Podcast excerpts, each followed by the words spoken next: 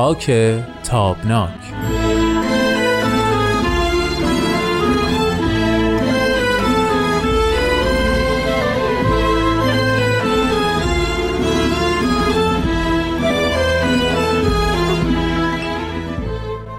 شنوندگان خوب رادیو پیام دوست وقت شما بخیر.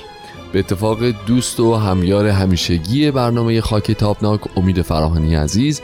به شما سلام می‌کنیم و بهتون خوش آمد عرض می‌کنیم و ممنونیم که شنونده یک قسمت دیگه از مجموعه تاریخی تحلیلی اجتماعی خاک تابناک هستید. به اتفاق برنامه امروز رو با هم آغاز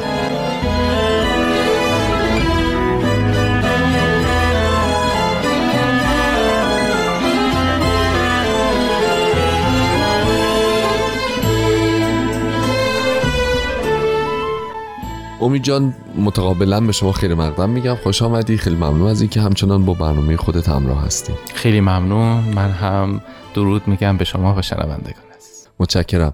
عرض می‌کنم که پایان جلسه گذشته رسیدیم به مقطع انقلاب سال 57 ایران. یعنی عوامل تاثیرگذار رو بالاخره در جلسات گذشته راجبش صحبت کردیم و بررسی کردیم و رسیدیم به اینکه حالا در مقطع سال 57 هستیم و بالاخره این انقلاب بالفعل شد. اگه صلاح می‌دونی از اینجا شروع بکنیم بحث رو که در واقع طیفی از افراد تاثیرگذار در اون انقلاب سال 57 طبعا جوانانی بودند که به هر ترتیب نگرش های ذهنی داشتن و یک ایدئال هایی براشون ترسیم شده و در آن سوی خط انقلاب در واقع. اون فرمت جدید حاکمیت و تغییر و تحولاتی که در بدنه اجتماع قرار بود رخ پیدا بکنه. چقدر این جوون ها این بحث تو ایران تا اون موقع که من بودم که خیلی باب بود. یعنی همه انتقاد می‌کردن که به افرادی که یه ذره سن و سالشون بیشتر بود این انتقاد می‌کردن که ما که نبودیم و شماها اون موقع جوون بودید و شماها انقلاب کردید و این دسترنج زحمات شماست و اتفاقات شماست. الان جوانان اون سالها که هنوز هم تو ایران هستن یا حالا جاهای دیگه دنیا هستن فرق نمی‌کنه. چقدر همون نگرش ها رو دارن؟ چقدر فکر می‌کنن که اگه الان دوباره برگردن به اون سن و سال دوباره این تجربه رو تکرار می‌کنن یا نه و خیلی وقتا در فضاهای اجتماعی فضاهای مجازی حتی این صحبت میشه که نه دیگه به این نتیجه استیم که اصلا راه حل این تغییر و تحولات بنیادی انقلاب نیست. یعنی تغییرات ساختاری و اینجور نظام و پاشوندن و همه چی رو با خاک یکسان کردن و روز از نو روزی از نو در واقع نیست. تجربه که خب سالها قبلش اونور آب در اروپا بوده. حالا می‌خوام ببینم که به نظر تو الان چجوری اون آدم رو نگاه می‌کنن به این فضا؟ و بعد اگه صلاح دونستی حالا یه ذره با اون جوانهای اون سالها پیش بیایم و صحبت بکنیم و ببینیم چه کردن بعد از انقلاب. ببینید ماجرا اولا این رو بگم نظرم رو که تحلیل انقلاب 57 انقلاب سال 1979 کار راحتی نیست. من تصورم این هستش که هنوز ما به دو عامل تعیین کننده احتیاج داریم برای اینکه بتونیم تحلیل رو انجام بدیم. یکی گذر زمان بیشتر. درسته چون ما احتیاج داریم به اینکه از یک کوه دور بشیم تا ببینیمش. بله بله هنوز ما خیلی نزدیک خیلی نزدیکیم هنوز. و دوم اینکه باید که اسناد اسناد بیشتری به دست ما بیاد. یعنی با توجه به اینکه هنوز همون حکومت جمهوری اسلامی و با همون نگرش بر سر قدرت هست بخش مهمی از اسنادی که ما بتونیم راجع بهش راجع به انقلاب صحبت بکنیم در دسترس نداریم. بنابراین تحلیل دقیق انقلاب کار دشواری است. اما بعد این رو گفت بعد این موضوع رو روشن کرد که انقلاب هم با یک هدف انجام نشد. ببین کسانی که پا به میدان انقلاب گذاشتن لاعقل میشه که به سه گرایشاشون رو به سه شاخه تقسیم کرد. بله. گروهی که نوعا روشن فکر بودند و به فضای باز سیاسی نگاه داشتند. داشتن. در واقع انتقاد سیاسی به رژیم داشتند. بله بله بله. گروه دومی که انتقاد فرهنگی به رژیم داشتند و در واقع اخلاق لیبرالیستی حاکم بر که دولت اون زمان نظام سلطنتی ترویجش می‌کرد رو بر نمیتابیدن و اخلاق اسلامی رو جایگزین اون می‌دانستن و ترجیح می‌دادن. و گروه سومی که نقد اقتصادی داشتند و تصورشون به این ترتیب بود که فساد حاکم بر دربار ثروت ملی رو قبضه کرده و جامعه حاشیه‌ای فقیری رو به وجود آورده که محرومند. درسته. موقعی که انقلاب به حرکت در میاد ببینید اولا این رو باید گفت که در پس سی و اندی سال باید بگیم که هر کدوم از این گروه ها به نوعی حق داشتند. یعنی نمیشه گفتش که انقلاب ایران یک حرکت انحرافی بود. ممکنه بگیم که یک روش انحرافی بود. آها. ولی حرکتی انحرافی نبود. حرکتی بود در جهت پیشرفت یا با خواست پیشرفت جامعه ایران. درسته. یعنی اصل رو بر صحت می‌بینی شما. بله صد ولی روش رو حالا باید تحلیل حالا درباره روش بیشتر صحبت می‌کنیم. نکته اساسی این هستش که دو گروه آخر یعنی گروهی که نقد فرهنگی داشتند و اخلاق لیبرالیستی رو مردود می‌دونستند. با کسانی که نقد اقتصادی داشتند و اون ثروت اندوزی اشراف منشانه به اون زعم اون زمان بسیار فاسد رو بر نمیتابیدند اینها با همدیگه پیوندی بنیادی پیدا کردند. و اکثریت مطلق انقلابیون رو به وجود آوردن در واقع نقد سیاسی یعنی آزادی خواهی سیاسی, سیاسی. که بله. طبقه روشن فکر مطرح می‌کرد دغدغه اون دو گروه دیگه نبود. به معنای مطلق نبود یا اگه یه دایره ببینیم در واقع سهم کیک اونها کوچکتر بود بسیار خیلی بسیار کوچکتر بود. بود هرچند که شاید از یک جهاتی دیدگاهشون درست تر بود بله بله خب اما تا اینجا پس باید بپذیریم این واقعیت رو که روندی که اعتراض مردم رو در پی داشت هرچند که همراه بود با برخی از سوء تفاهم ها برخی از شایعه ها یا بدفهمی ها اما مردم نیاز خودشون رو به یک ایرانی با اقتصاد سالم بله. به دور از مثلا فساد و رانت بله. و اختلاس و غیر و غیره که البته اون این دوتا کلمه آخر فکر می‌کنم مثلا اون موقع وجود خارجی نداشت یا حالا خیلی کم رنگتر بله. از این چیزی بود که ما امروز آشناییم باهاش بله و حالا مثلا فرض بفرمایید که شما فیلم های سینمایی اون دوره رو وقتی که نگاه می‌کنید سردر سینماها رو وقتی که اگر طبعا قشر جوان امروز یادش نیست به خاطر بیاریم ببینیم که خب طبیعی است که بخش مهمی از جامعه جامعه نیمه سنتی ایران نمیپسندید این شکل اخلاق رو بله. و به همین ترتیب بحث تحول سیاسی که خواسته می‌شد و اینکه جامعه به سمت دموکراسی واقعی و چند صدایی و رسانه های آزاد, و غیره و غیره بله، پیش بله. بره. بنابراین وقتی ما میایم به اینها نگاه می‌کنیم می‌بینیم که همه این خواست ها مشروع بوده اما اون جوشش انقلابی یا انقلاب طلبی که از جبهه چپ می اومد در جلسات قبل هم راجع بهش فکر می‌کنم مفصل بله صحبت, صحبت کردیم. اون جوشش رفت به سمت انقلاب. فکر می‌کنم قبلا هم صحبت کردیم که وقتی که انقلاب ساختار قدرت رو هدف قرار میده با پیروزی انقلاب ما با خلع قدرت روبرو میشیم. دقیقا. و این اون چیزیه که خطرناکه و با. این روشه که مشکل ایجاد می‌کنه. چرا که با در خلع قدرت اون گروه هایی که اتفاقا قدرت طلب نیستند تحول طلب هستن جایی در این مسابقه پیدا نمی, نمی کنن دقیقا. اونا همچنان در حاشیه میمونن ولی قدرت به دست قدرت طلبان می دقیقا. و قدرت طلبانی که اتفاقا حاضرن که برای رسیدن به قدرت دست به کارهای دقیقا. غیر اخلاقی تر از آنچه که بشه گفت بزنن. اینجا ما باید یه مکسی بکنیم. خب حالا که قرار مکس بکنیم یه موسیقی گوش بدیم. بس. چرا فقط تو تاریخ مکس بکنیم؟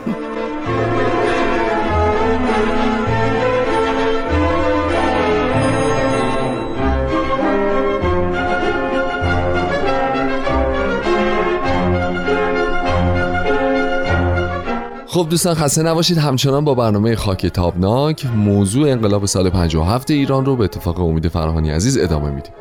امید جان بعد از مکس بگو که چه خبر دنیا؟ ببینید مکسی که ما اینجا می‌خوایم ب... مکسی که کردیم این هستش که ما باید یک نگاه به اون دوره بندازیم و ببینیم که انقلاب چه فرصت ها و چه چالش هایی رو برای جامعه ایران به وجود آورد. آیا همیشه انقلاب ها یا فرصت ها و تهدید هایی به وجود میارن؟ به نظر من بدون شک. ببینید بذارید من یه مثال بزنم اگر فرصت داریم. بعد برمیگردم به ایران. مثلا انقلاب فرانسه. بله. سال 1789 این انقلاب انجام میشه. ما تا میگیم انقلاب کبیر فرانسه و چشممون رو ببندیم اولین صحنه که جلو چشممون میاد گیوتینه. این چالشی است که پشت انقلاب کبیر فرانسه اتفاق میفته.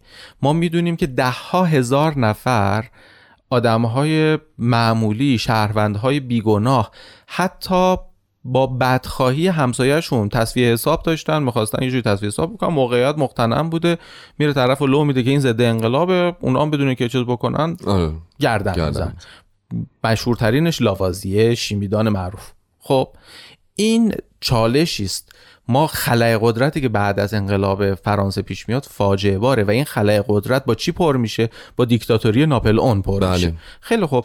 اینها واقعیاتیه که در پس همه انقلاب ها وجود داره. این چالش ها به وجود میاد. اما من به شما بگم که ما با دو سه مفهوم در پس انقلاب فرانسه روبرویم که همه این خونریزی ها رو می‌تونه کاری بکنه که ما چشممون رو بهش ببندیم. توجیه بکنه توجیه بکنه. مثلا فرض بفرمایید قانون اساسی. چیزی که امروز بشریت بدون قانون اساسی تقریبا تصور زنده مدنیتش دشواره. بله بله. مثلا فرض بفرمایید که ما یک خیاط زنانه داریم. در انگلستان زندگی می‌کنه. موقع انقلاب پا میشه میاد فرانسه. تاماس پین. و ایشون از فرانسه بعد از انقلاب پا میشه میره امریکا. خب. و یه کتابی می که اسم این کتاب رو خیلی شنیدید. اسم این کتاب هست Human Rights. و برای اولین بار تحت تاثیر انقلاب فرانسه تامپین این, مفهوم به ذهنش می‌رسه که به صرف انسان دنیا آمدن تو حقوق داری. خیلی خوب. بله. این این دستاورد دستاورد کوچیکی نیست. تمدن امروز ما مدیون تامپین و طبعا مفاهیمی است که انقلاب داره انقلاب فرانسه داره چیز می‌کنه. یا مثلا فرض بفرمایید که دادگاه. دادگاه بله. به عنوان یک قوه مستقل از حکومت تا قبل از این مثلا فرض بفرمایید لویی چهاردهم بله. که رئیس قوه مجریه هست و رئیس قوه مقننه هم, هم هست. همزمان. حکم قتل هم میده. بله. اتفاقا شاید نداشتن این قوه قضایی یک کارآمد مستقل عادل تو خیلی از این انقلاباته که در واقع حجم بیشتری دقیقا. خب و جالب اینه که انقلاب داره صورت می‌گیره. انقلاب مشروطه ما هم همینه. در ایران هم انقلاب مشروطه در صدد تاسیس محکمه است. بله بله بله. یعنی می‌خواد که قوه مقننه مستقل داشته باشه. خیلی خوب. بنابراین شما نمی‌تونید بگید که یک ملت داره حرکت می‌کنه و این حرکت در مجموع به سمت فساده. نه. این حرکت فرصت ها و چالش هایی رو داره, ایجاد, ایجاد می‌کنه, و ما امروز اگر می‌خوایم که از انقلاب و آنچه که 35 سال بعد از انقلاب ایران اتفاق افتاد بتونیم برای بهتر زندگی کردن خودمون استفاده کنیم باید این فرصت ها و چالش ها رو بتونیم درست بررسی بکنیم. ما امروز نسل جوانی که امروز در ایران داره زندگی می‌کنه محصول این فرصت ها و چالش هاست باید بتونه که فرصت ها رو به موفقیت تبدیل بکنه و چالش ها رو پس بزنه و از, از دست اندازشون در بیاد درست. اگر این کار رو نکنیم ما باز در یک چرخه معیوب گرفتار میشیم و اشتباهات خودمون رو ممکنه تکرار بکنیم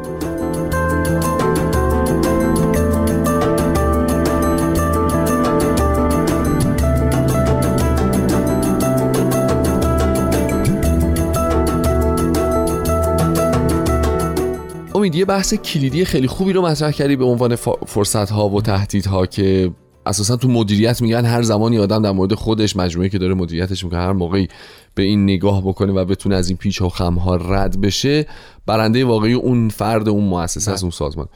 حالا من قبل از اینکه به اون بحث خیلی خوب برسیم مفصل یه سوالی دارم که احساس می‌کنم تو این مقطع زمانی ممکنه گم بشه اینو می‌خوام بپرسم.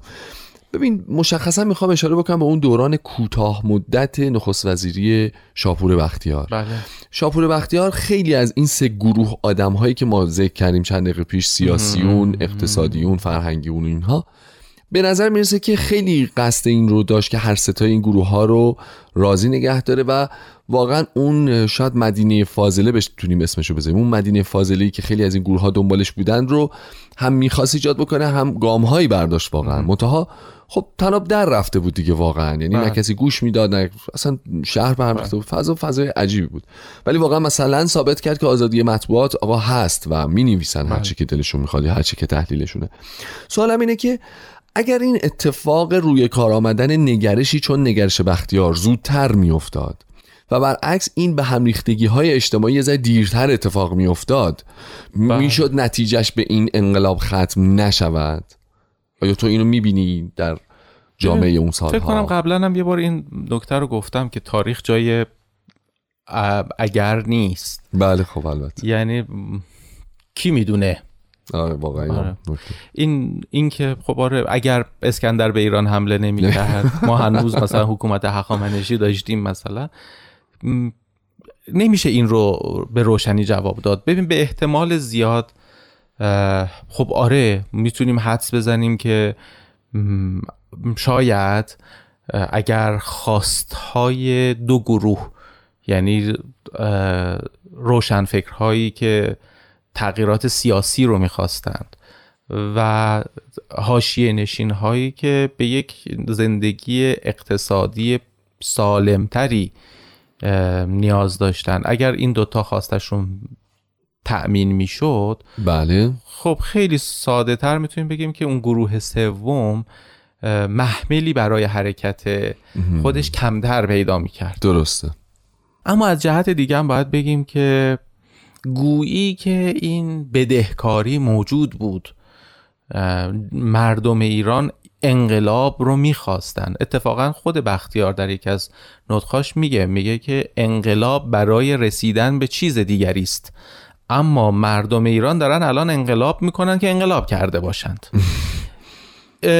به نظرم بختیار اینو اشتباه می‌کرد. نه مردم ایران انقلاب می‌کردند که به, به قول تو به مدینه فاضله ای برسند که این مدینه فاضله بسیار ذهنی بود هیچ تعریف عینی. هیچ تعریف اجرایی برای مردم حتی روشنفکرها وقتی نداشت. آره وقتی باشون صحبت می‌کردی تصورشون از حکومت اسلامی خیلی ذهنی بود یعنی آن چیزی رو فکر می‌کردن داره اتفاق میفته که فقط در ذهن خودشون بود مطمئن نبودن که این چیزی که داره اتفاق میفته آنچه که در ذهن منه با آن چیزی که در ذهن آیت الله خمینی هست یکسان هست. که تجربه هم نشون داد که نبود. بله. بنابراین نه آقای بختیار به نظرم شانسی نداشت. حتی اگر مثلا فرض بفرمایید 6 ماه زودتر به قدرت می‌رسید. نمی‌شد. این ماجرا خیلی زودتر از اینا تو این سرازیری افتاده بود. درسته. بسیار خب پس اگه موافق باشیم ما جلسه آینده رو اختصاص بدیم به همون بحث فرصت ها و تهدیدهای بله. انقلاب و طبیعتا بله. مقطع زمانی بعد انقلاب. خیلی ممنونم خسته نباشین.